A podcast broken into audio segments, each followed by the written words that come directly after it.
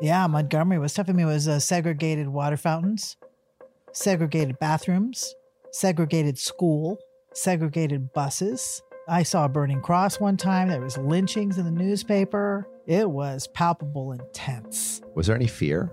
Sure, there was. There was lots of fear. There was tears too. I mean, what do you do when you go to the bathroom in public? Do you go in the back bath, black bathroom? You go in the white bathroom? I was afraid of getting beat up. I didn't know what side to choose. Which side did you choose?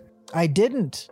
I went home. What do you do? You're just a little 13 year old kid. Mom deserves the best, and there's no better place to shop for Mother's Day than Whole Foods Market. They're your destination for unbeatable savings, from premium gifts to show-stopping flowers and irresistible desserts. Start by saving 33% with Prime on all body care and candles. Then get a 15-stem bunch of tulips for just $9.99 each with Prime. Round out Mom's menu with festive rosé, irresistible berry chantilly cake, and more special treats. Come celebrate Mother's Day at Whole Foods Market.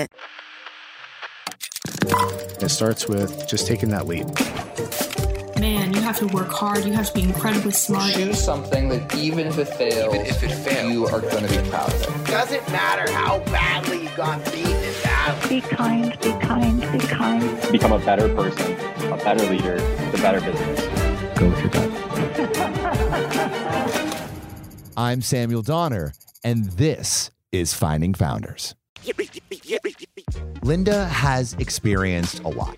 She's traveled the world as an army brat, played piano and sung in Led Zeppelin's tour bus, explored drugs as an X rated hippie, and worked to understand her Latin American, Chicano, and indigenous roots through her art.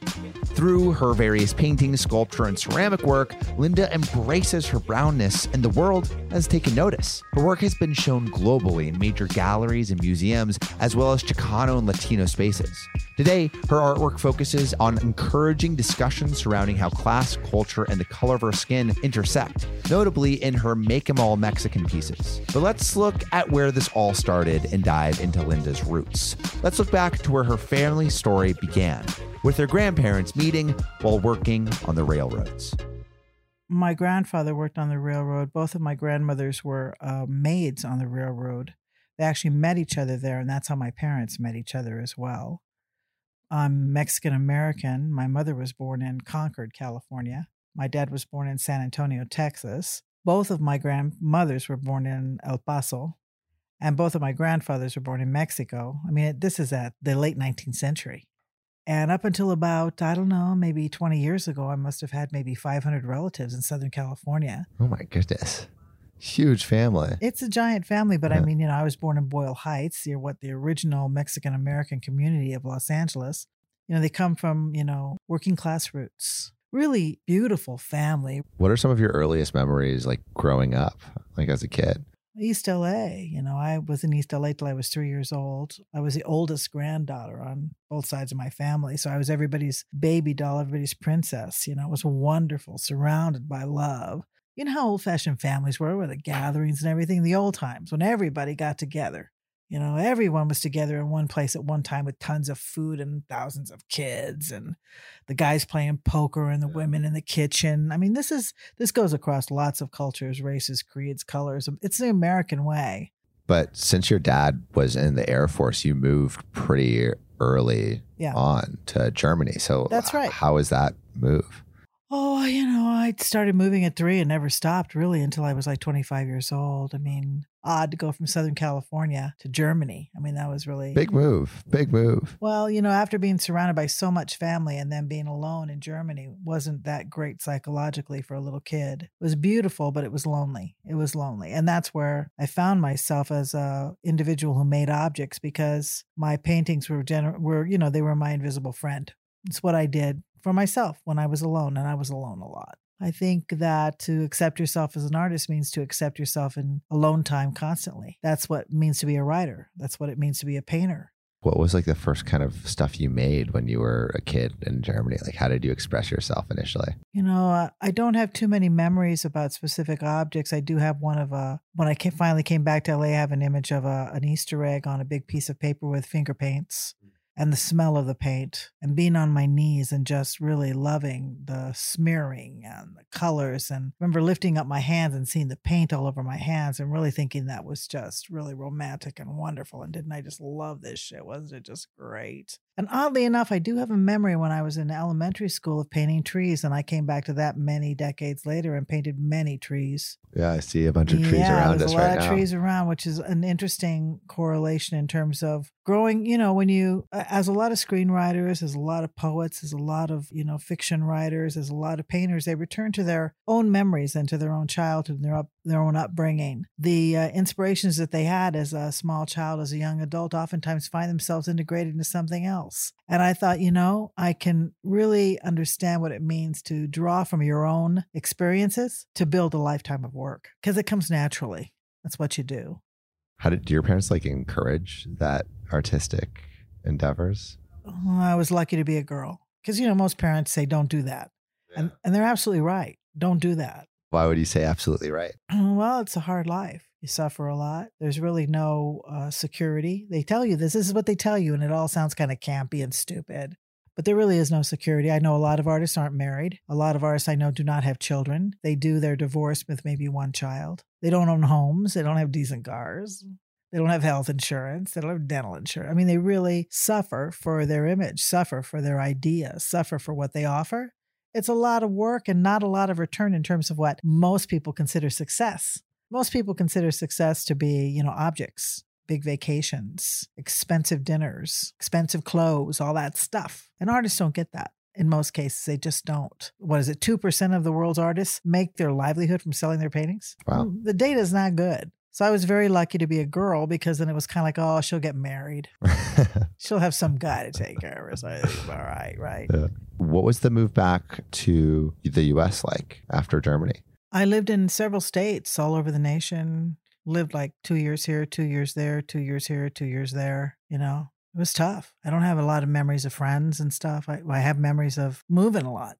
Do you remember like first grade kindergarten? It was something we talked about, whereas like your teacher would read literature and you would draw about it. It seems like your teachers were seeing an early talent and maybe supporting it. Absolutely. I won a lot of awards as a little kid. Uh, Mrs. Johnson, First Street School in East LA, when we finally made it back, she would have us read children's books. And then she had easels set up in the back of the room, and we were asked to illustrate the books that we read. I was pretty savvy. I would walk around the room and see what everybody else was painting, and then I'd go, oh, that's a good thing to include. Here's some Oh, inspiration. there's some stuff. Oh, yes, I could include that in my painting. And then I'd go do mine, taking from ideas that I saw around the room, which is really what you do when you look at art anyway. You're supposed to look at many things and then d- devise the image that you're going to create. I think it's also it's like easier to follow that when you're a kid. Uh, I think a lot of people see sparks of like creativity in childhood, and then like the world kind of steers them away from that. Something that's interesting is like you have this this early talent that you've kept refining and kept with you. I, I kind of want to take that to Montgomery because you say this is like the first time you were in like the black world. And after all this travel, I ended up going to Montgomery, Alabama with my parents, my dad.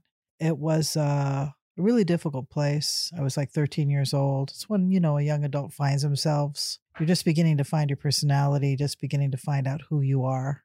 Who do you think you were becoming then? I had no idea. Who knows at 13? yeah. Who knows at 13? I mean, I knew I was a painter. Mm. I knew when I was an artist because that's what I did. I was writing poetry. I mean, I already knew that this was it for me. I was the only Mexican within a hundred God blessed miles, man. Maybe 500 at that point, maybe a thousand. That's like it's, it's rough because you had this beautiful family upbringing with extended, extended family, Mhm. communally gathering all the time, and then to be isolated in Germany and then isolated in Montgomery, Alabama. Did you feel yourself like yearning to express or experience like your Mexicanness, or was that even not not even on your radar? You know, it's kind of like uh, when you're growing up. This is the first time I realized that I was a person of color. Really, in in Montgomery, Montgomery. Alabama. Before then, I was just a human being, and I didn't notice the color of my family. They were just my family, and I loved them.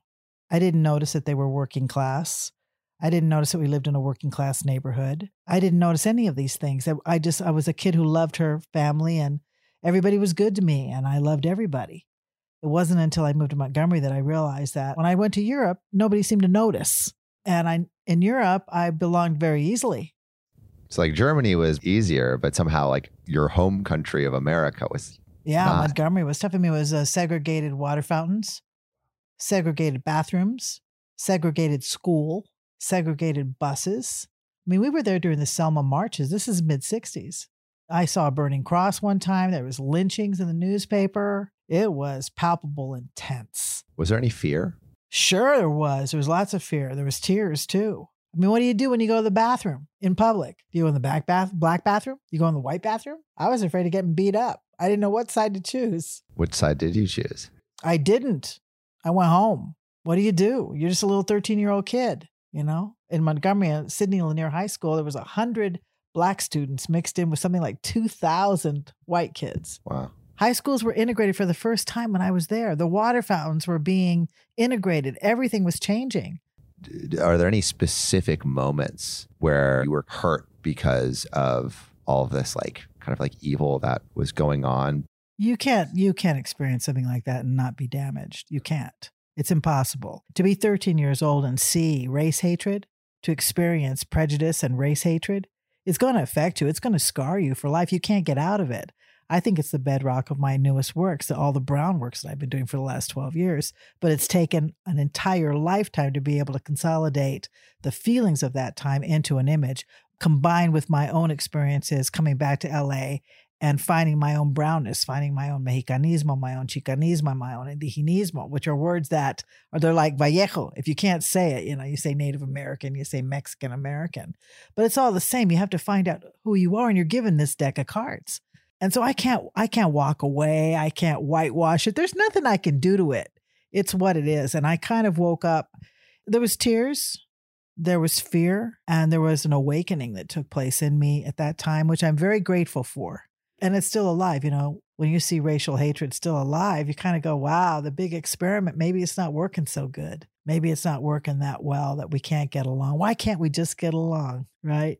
You know, the old the phrase. It's it's very interesting polemic that we live in. We have this ideal of all, you know, m- multiracial communities, but I don't know. I don't know. I still don't believe it's totally possible in the United States.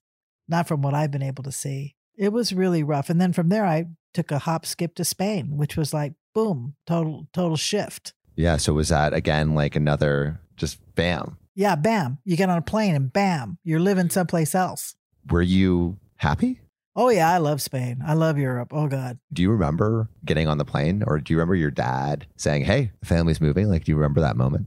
Sure, I do. My dad said, You want to stay at home and do homeschooling or you want to go to a boarding school? I said, I'm out of here. I want to go to boarding school. And I left. Boarding school in Spain? Yeah. Wow. It was hot. It was great. I was 15 years old. It was like being in college. And I gave up Christianity and I never went back. Can you describe like landing in Spain?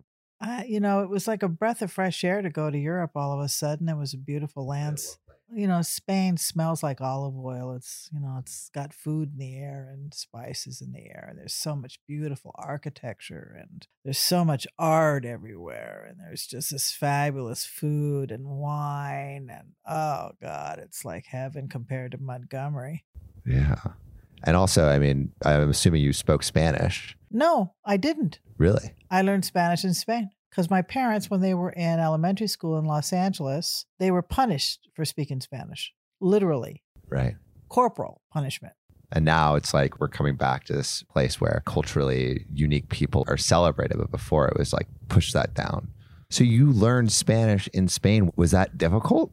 I would just talk to people and ask them, ¿Cómo se dice? How do you say that? ¿Cómo se Yeah. dice? ¿Cómo se dice? One of the things that happens for Army brats, Air Force brats, is that you either make it or you don't. You either learn how to be really flexible with your surroundings or you really shrink back because the changes become too much for you. And I really just took it on and just enjoyed every moment of the changes. I am a curmudgeon, but overall, I am optimistic about things, about life, about possibilities. And this was just a new possibility, and there was so much there. My God, I had so much freedom all of a sudden. I relinquished the Catholic Church. Yeah. So you were in the Catholic Church in Spain. And how did you make that decision to relinquish that? I went to church one day and the priest said, Thank God that you're a Christian, a Catholic, because you're of the few that'll make it into heaven. And I just said, You know what? I can't take this. I'm not willing to be a part of a religion that's going to say I'm worth more because I believe in a certain God. I never went back and I still have the same beliefs. I'm not a Christian today. What kind of beliefs did you develop? Indigenous, Native American, traditional beliefs. You know, nature is is really are my gods. You know, the sun, the moon, the stars, the planets. What makes me the happiest is looking at the Hubble photographs. Beautiful.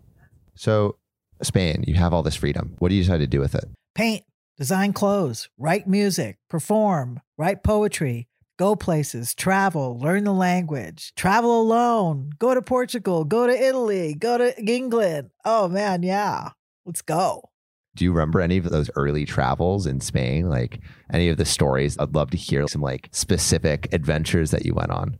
Oh, I went to uh, Portugal and met a really wonderful girl on the airplane who invited me to her family's house. And just like that, that's what would happen. I would go places and I would meet people and I would be invited to stay at people's homes and to have fabulous meals and to take drives around places and see landscapes I've never seen before. I had an opportunity to travel all over Spain with my parents and see many of the castles and many of the great architectural pieces, the prehistoric caves and the Roman walkways and all the major museums of Europe. I saw bodies of work by the great European artists when I was in my teens feels like there was like so much inspiration around you. Like there was just like you were grabbing from all these different cultures yeah. and just absorbing so much. Well, you know, when you're 15, you're a sponge. If you're open and you really want to experience life, you should be a sponge forever. I think you can be a sponge forever. Yeah. Well, it's kind of like what you said earlier, though, that some people have creative inspiration when they're little, when they're young children. And then somehow they close off their heart, they close off their mind, they close off their imagination. Yeah. You mentioned that you were not seen as Mexican or as a different race in Spain, that racial divide that you felt in Montgomery wasn't as much there in Spain. Did you feel like an outsider still? No, I felt more at home in Spain than I've ever felt in my life, really. I've never felt that way again. I was really in a community of artists, and it was a different way of experiencing being an artist. Unfortunately, in the United States, no matter where you are, artists are considered outsiders when you think about it. If you just think about it for a minute, artists are considered to be weirdos, strange, incomprehensible, freeloaders. You know, they're just wasting their time unless they make a great deal of money. Yeah, I feel like money validates artistry in terms of like the the people who are not artists. Right. Then, even then, if you have really famous, well known artists, a lot of people don't understand them. They're considered esoteric, like they're not understood and nobody really wants to understand them. What are they talking about? Really complex works of art aren't understood by most people because you have to research, you have to study, you have to interpret, you have to investigate. And Americans really aren't up to it. A very small percentage are, a very, very small percentage. And they tend to be the most highly educated or the most cultured, which doesn't necessarily mean that you have to be highly educated, but cultured. I think like the more uh, expansive your experience, the more that you understand like these artists that are expanding and experiencing as much as they can and broadening their horizons. Well, Europeans think more like that than Americans do. They're surrounded by art, they're surrounded by architecture. They're surrounded mm-hmm. by great works of art and history and stuff. Europe was incredibly beautiful, incredibly wonderful, incredibly inspiring. When did you leave? Well, I left in 1969 and went back in 1974. I came back for grad school. So in 1969, what did it feel like to leave Spain? And what was like the moment that you realized you would have to leave? When my dad, you know, got moved back to the United States. How old are you when your dad gets moved back to the US? 17. So this is like teetering on the edge of, you know, you probably could make some of your own decisions, or was that not true at that point? Like, did any part of you want to stay? Yes. And I wish I had. Was there any internal like monologue or like, do, do you remember like? I remember crying very deeply. When your dad said, hey. No, when I got on the plane and they said I couldn't have a beer, I was like, oh man, I'm leaving Europe. All my freedom seemed to be taken away from me. And also, your memories of the US are not rosy or the opposite. Yeah, it's kind of rough. But I was coming back to LA where I was going to be with family and stuff, which was a little better. Did you even know it was going to be good? No, I didn't know it was going to be good. I just knew I wasn't going to have the kind of freedom in the United States I was going to have in Europe. I already knew that I wasn't going to find the same kind of respect as an artist that I had in Europe. What was the respect you had as an artist? What was your community like? Were you like painting? Were you like creating sculptures? What were you doing? I was painting. I was in high school, remember? I was designing my own clothes. I was having my own clothes made. I was producing artwork. I was writing a lot of music. I was performing all the time. I did all the artwork for my high school annual. I was voted most talented in my high school. Wow. I was producing constantly and loving every minute of it. Was there any like either performance that you did or thing that you produced during that time in Spain that was particularly interesting or important or meaningful to you? Any like story behind the, some of the work that you did there that like maybe embodied what you were exploring about yourself? Well, when you design your own look, what you look like, the clothes that you wear, rather than buying them at a store, creating your own persona is a major step for anybody at any age, much less what, a 15 year old? How did you do that? I drew pictures of the clothing and then I would show them to a seamstress and we'd have fittings. I designed my own dress for the prom. Wow. Yeah, I mean, when you're doing this, I mean, this is not something that a 15 year old does. I mean, how many people design their own clothes they wear, design their own shoes? This is a sign of real creativity when you get to be the persona that you build.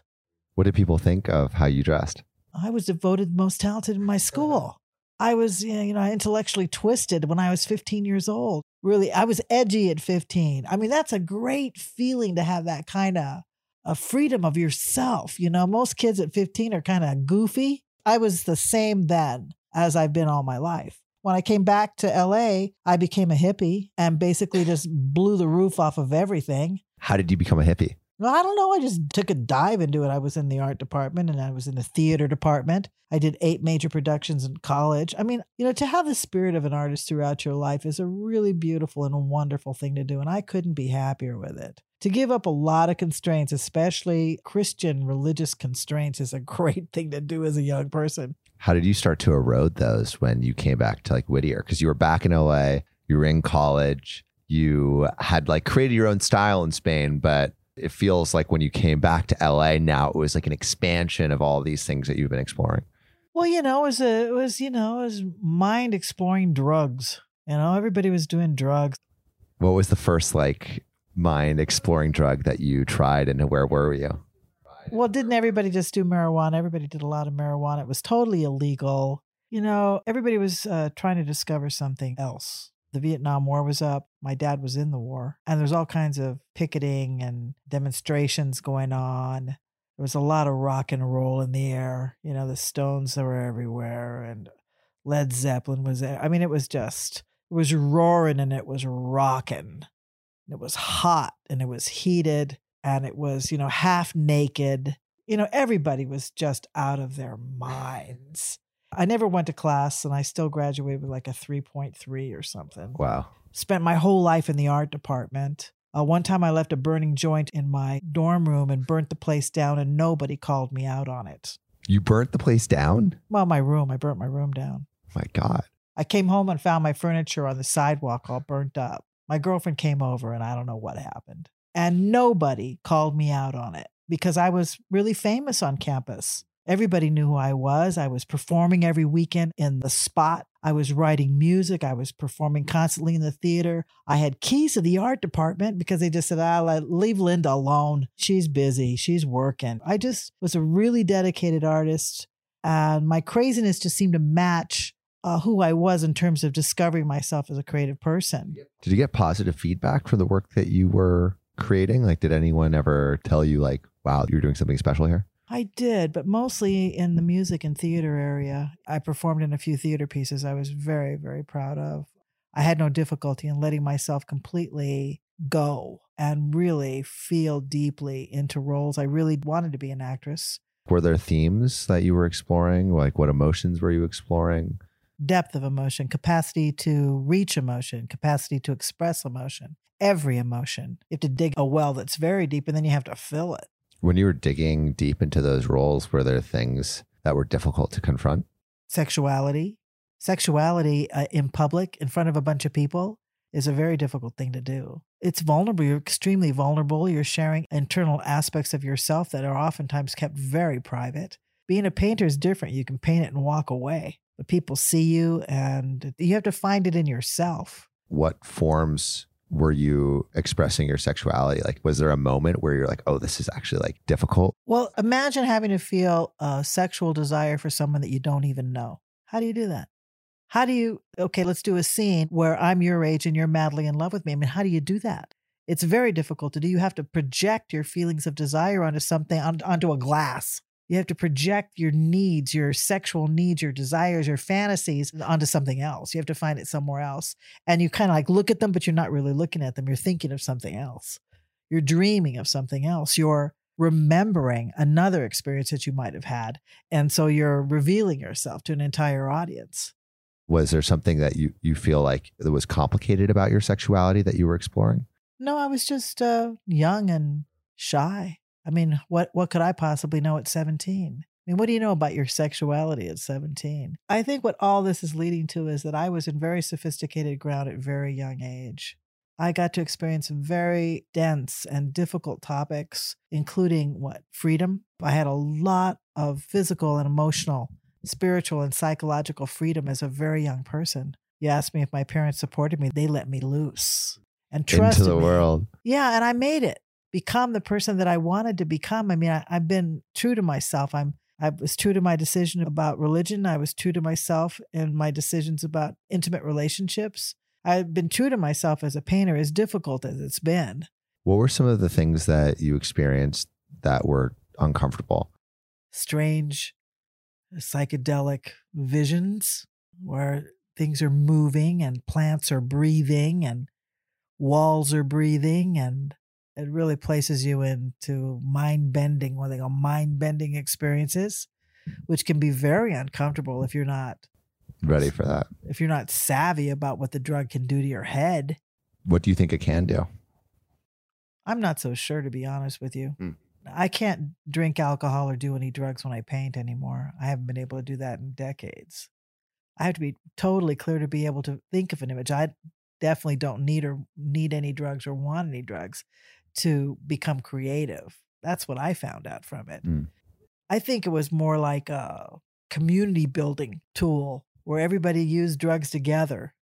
Right. I was lucky that nothing terrible happened to me. And I'm telling you, there was a few times when I think maybe something could have happened to me.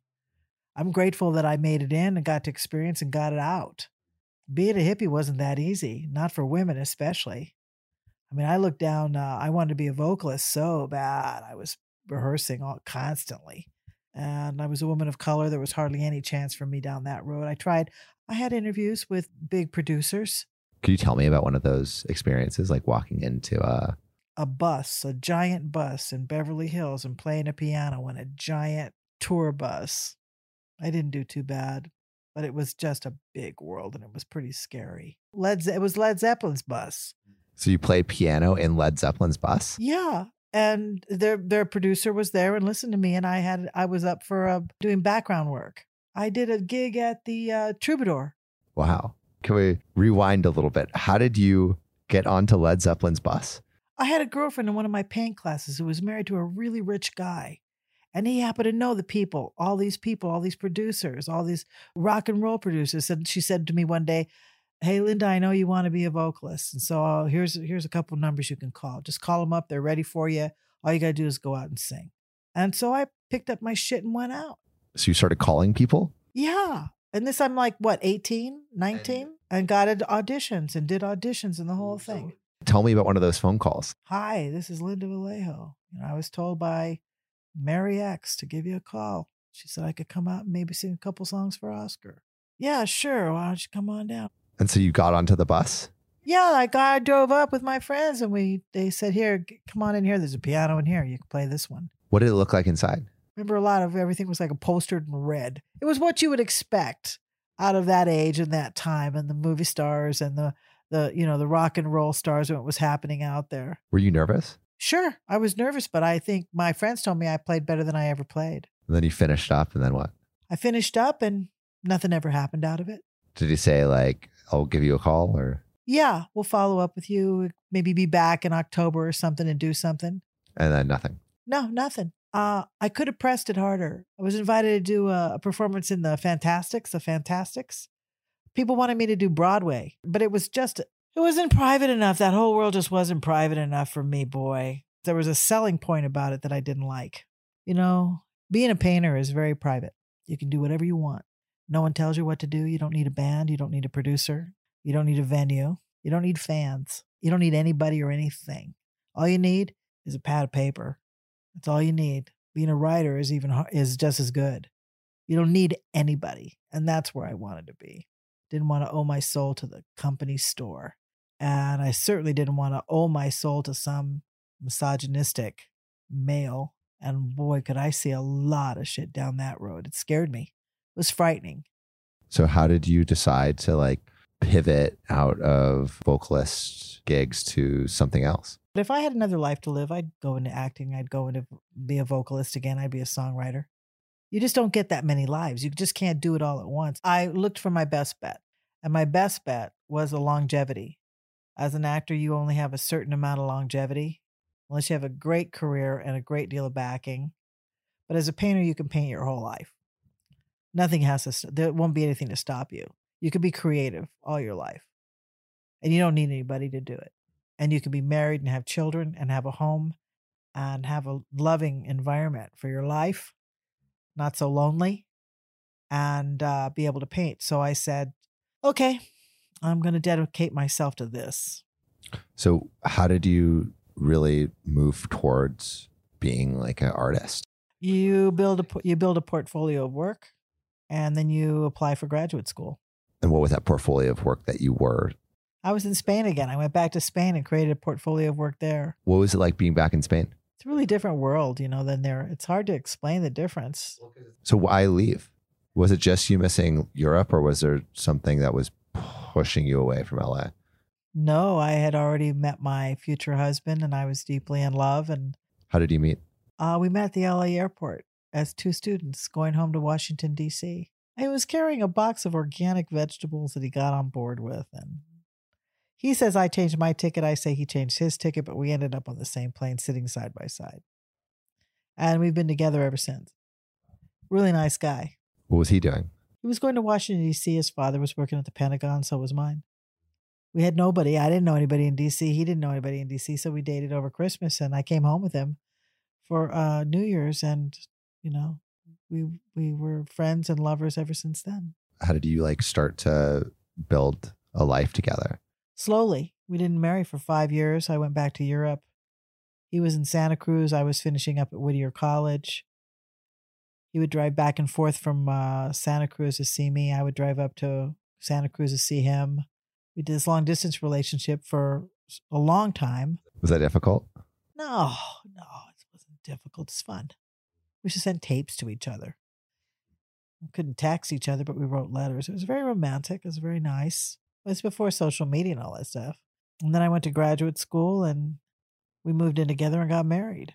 What was the uh, the portfolios that you were creating? European imagery, lots of European architecture, because I was seeing a lot of it, influenced by it, searching for a new spirituality for myself, trying to find something new that I could believe in that was beyond money, beyond possession, something that could carry me into the afterlife somehow or another, begging for some kind of answer. And so just, you know, searching, searching for something and drawing images about the search. Oddly enough, you know, there's so much Christian art in Spain that, you know, I ended up doing lots of Christian stuff. The portfolio I did at that point was called A Complex Man. And uh, they were psychological portraits that kind of look almost digitized if you look at them today, sort of abstracted heads. Uh, I did many of them and I really enjoyed them. It was like the, a complex man was really about the complexity of your mind, the complexity of your uh, interpretation of your life, of your interpretation of life itself. The psychological man, right? The psychological being.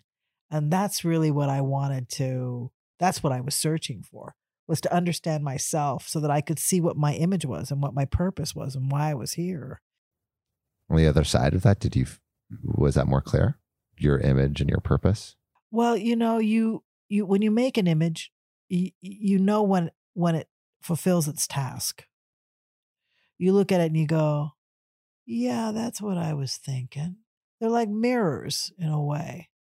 And you look at them and then you realize things that are inside of you that you didn't know. You realize things that you did know that were that you presented in a different way than you imagined. You know how creativity is. It moves. It's not static. It it's a living thing. It's a living entity eh, that that's inside of you, right? So that was like a, a way to kind of see the complexity inside your own, own head. But when did you start moving towards like representing and trying to understand indigenous traditions? Because that seems to be when you were maybe structuring and anchoring your spirituality in something again. Well, you know, um, before I tell you that story, I'll tell you that I moved into it and I've moved out of it and I've moved back into it. And not so much in terms of giving it up, but just involvement. I uh, spent 30 years studying indigenous traditions in Mexico and the United States. I joined a dance troupe called Flores de Aztlán in Los Angeles. I was working at Self Help Graphics at the time. I came back to LA, went to graduate school, and found out about a job. And someone said, Oh, there's a job in this nonprofit organization up in Los Angeles. They're looking for artists. And I was like, Oh, because here I am, independent me. I was doing factory work. I was modeling for art classes and I was waiting on tables to make it through grad school. And I said, Oh, an art job. I could use one of those. Let's do that. And I went up to Self Help Graphics and met Sister Karen Boccalero. Self Help Graphics is still alive today and thriving under the fabulous leadership of Betty Avila, who's just retired her position, her tenure at that organization. Fabulous individual.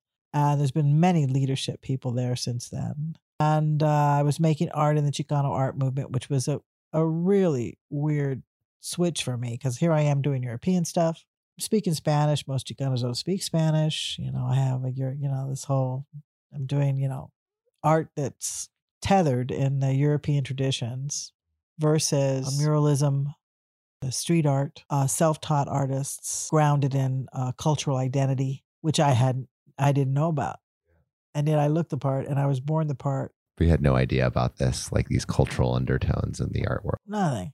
It's like I'm because you know I was thrown out of East LA at three into Germany. Boom, I was thrown out of Germany and boom, boom, boom. We didn't really have a chance to explore it, really. No, I didn't get it. Nobody took nobody took me there. So what was it like being there? Oh, it was really strange at first. I tried, I, you know, I did my best. I worked. I worked at Self Help Graphics uh, as a part of the California Arts Council Artists in Residence for three years, and taught little kids how to do silkscreen because I was in the graduate department of printmaking, and I spoke Spanish, so I could speak to all the little kids. Hmm. And I have no sense of uh, caliber of character, ability to communicate, a desire to make a contribution to the world is more important to me than someone's class or color or creed, you know, the value of an individual life, you know. Uh, but I didn't belong. I did not belong. And there was nothing I could do about it. Just just because you hadn't lived. Well, I was like I was at you know, I was like more like a white girl. I thought I was a I thought I was an ugly white girl till I was 25 years old. It took a long time to get some footing in that world, even though it's mine. Mm yeah, it's totally different. And the way of life is completely different. The language is different. The lifestyle is different. Did you ever get like flack? Oh hell yes. Do you remember any uh any moments? So like what like when you were first entering that community, like what what were some of the things people would say to you? What were like some of the experiences you encountered? Just dismissed, hmm. not not included, dismissed, misunderstood. It was it was tough. What was an example of you being dismissed? Like, do you remember any specific moment? Just not being included in certain cultural opportunities or artistic opportunities. Whereas in college, I was invited to do everything. In graduate school, I was uh, leave Linda alone. She's gonna do her job. Trust me. In the Chicano world, you had to kind of prove yourself. It was a long, hard road. I was married to a white guy. I spoke Spanish. I just came back from Europe. I was in an MFA program surrounded by self-taught artists. You can imagine It was a, it was a real shift. I talked mm. different than everybody. I was the right color.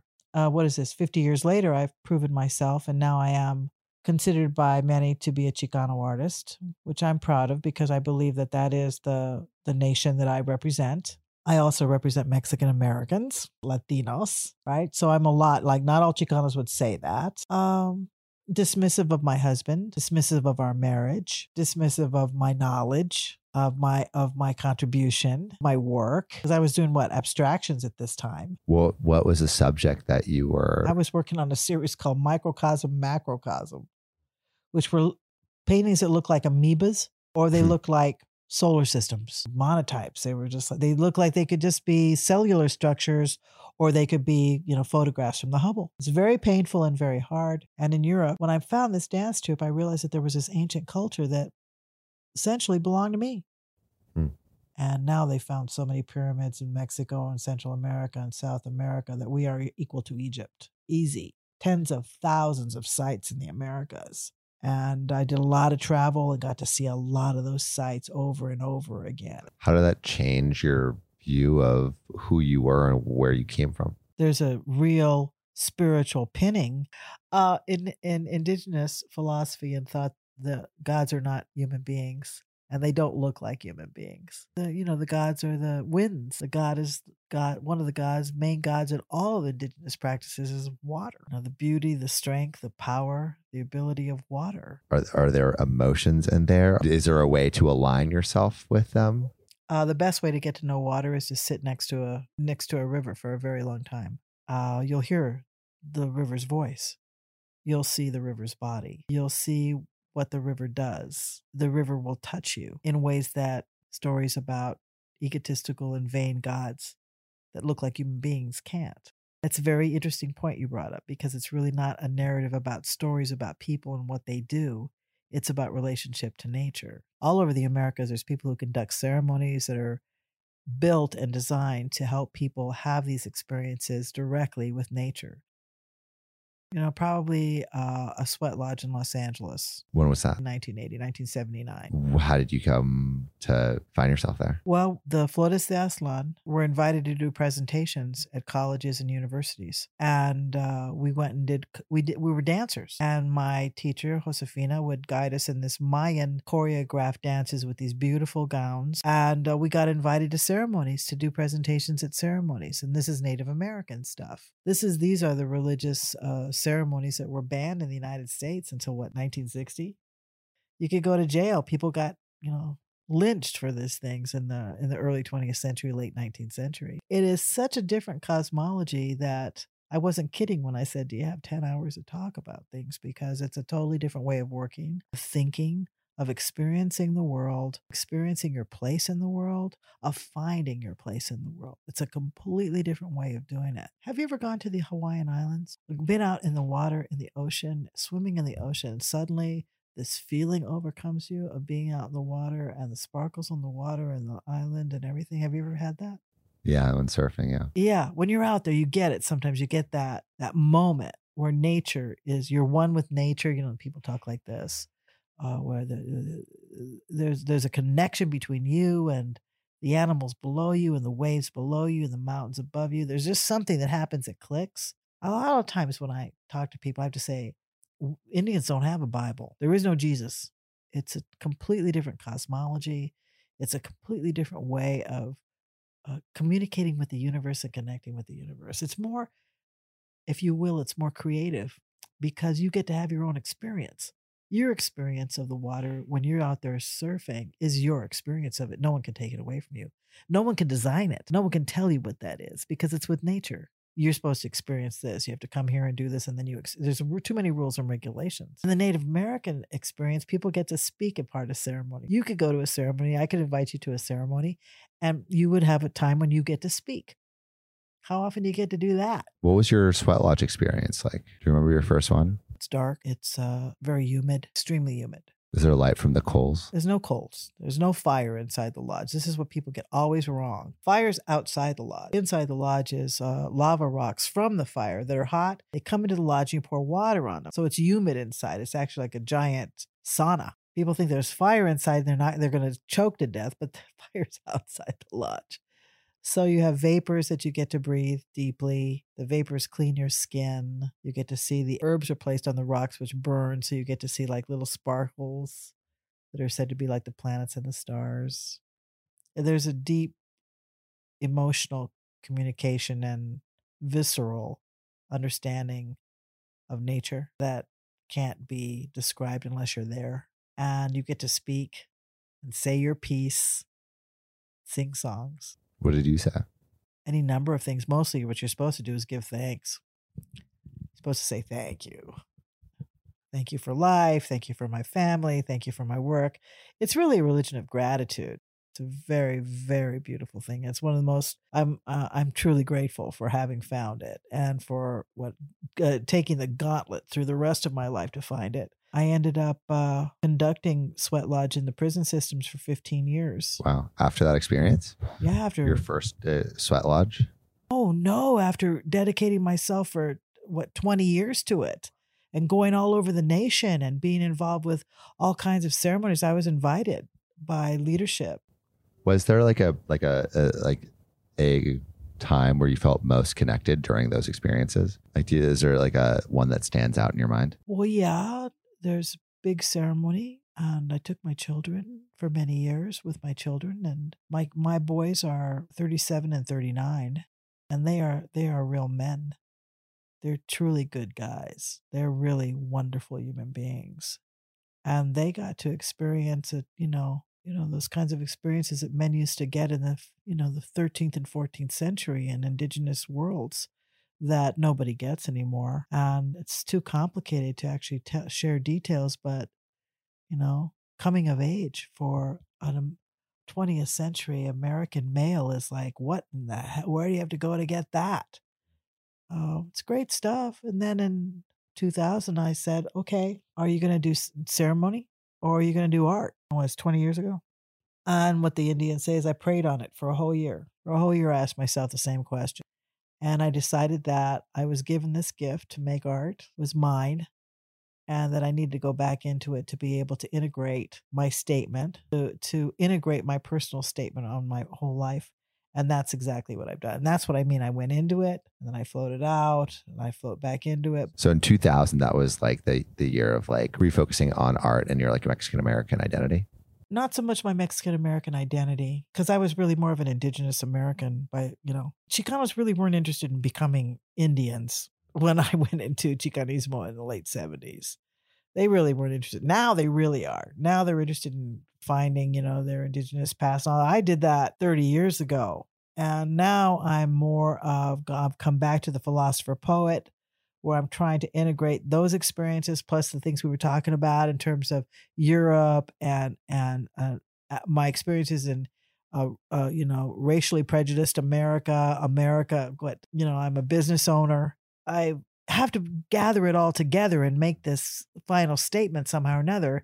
And recently, in the last 12 years, uh, I found uh, Make 'em All Mexican, where I bought pricey antiques and paint the skin brown, and just turned history and you know the movie industry and politics up on its ear by making everybody brown and i'm i just finished that whole portfolio of work from make 'em all mexican to the brown dot project where i plotted data on architectural grid paper using brown dots to signify specific pieces of data. And i think i've made at least 500 pieces in this giant portfolio of brown work uh, culminating now in brown baroque where I'm actually cr- creating installations of interiors that are all made in a milk chocolate brown with data oriented works everywhere and all kinds of make them all Mexican stuff. And it, so it took 30 years of my life to experience my Latin American self, my Chicano self, my indigenous self. And then I finally came up with this image which exemplifies that study. When did you first realize that? When did it start to like gain traction? Immediately I no sooner started making them, people go, ah, this is great, Linda. Where'd you get this idea? This is fab. This is a great idea. I've had several, I think I've had eight solo exhibitions of Make 'em All Mexican and around the nation. I just told somebody, I said, it took 30 years for me to consolidate my experiences as a brown person. It, t- and it's taken 12 years to produce the work. So now what?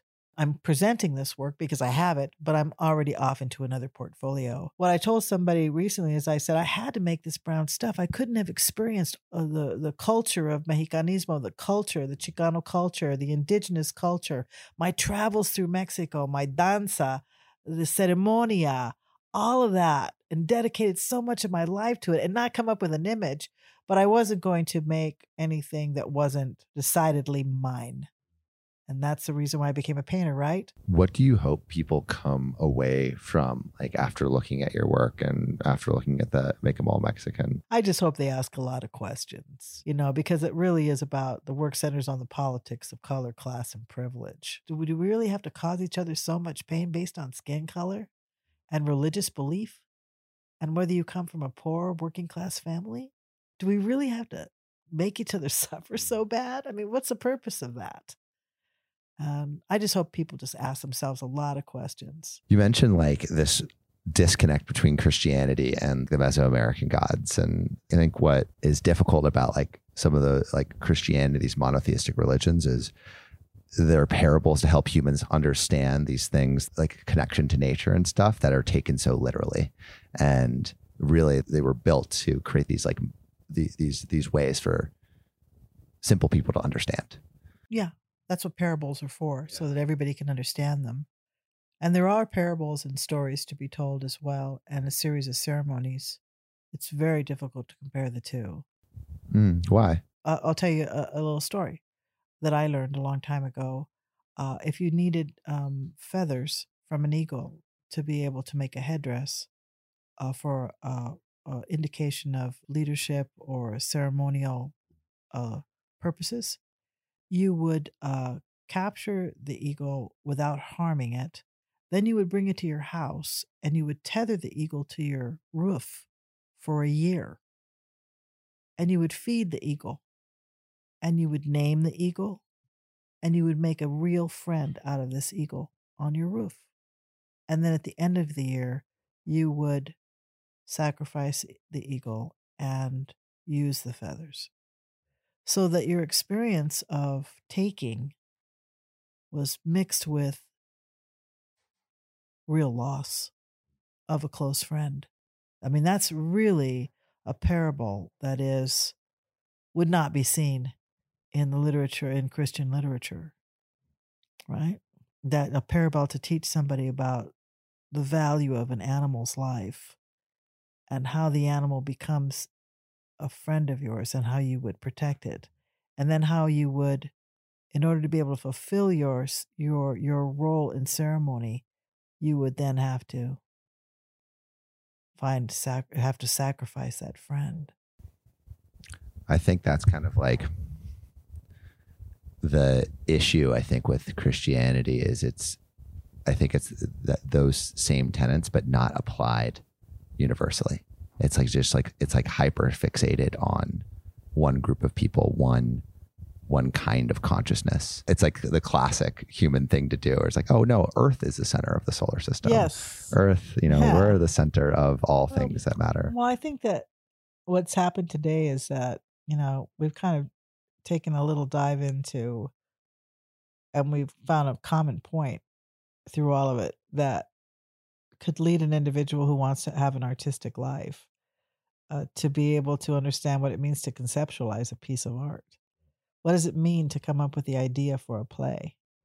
What does it mean to come up with the idea for a screenplay or for a painting or for a song or for a dance? How do you do that? Where do you find the pieces that you pull together to make a statement about the relationship between things or uh, the the uh, the exclusion of something or the inclusion of something else. And what are what are you talking about when you're talking about your work?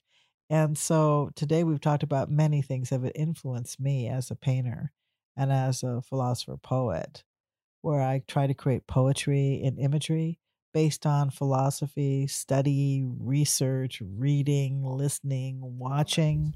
And your own life experience too. Yes, experiencing. That hopefully someone can connect Hopefully with. they can maybe begin looking at themselves in the same way and kind of ask themselves, well, what do I believe?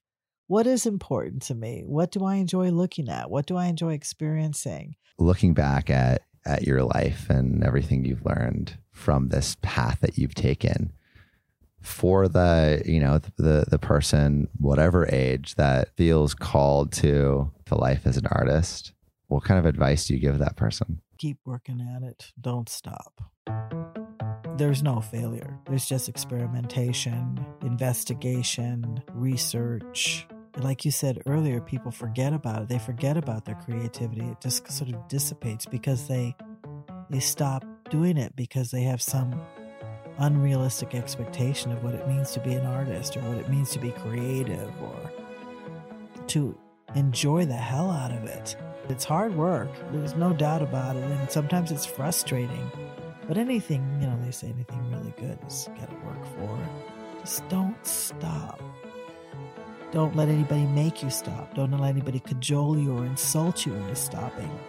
Don't listen to anybody who puts you down for your creative voice. Work with the best. Find a mentor that believes in you.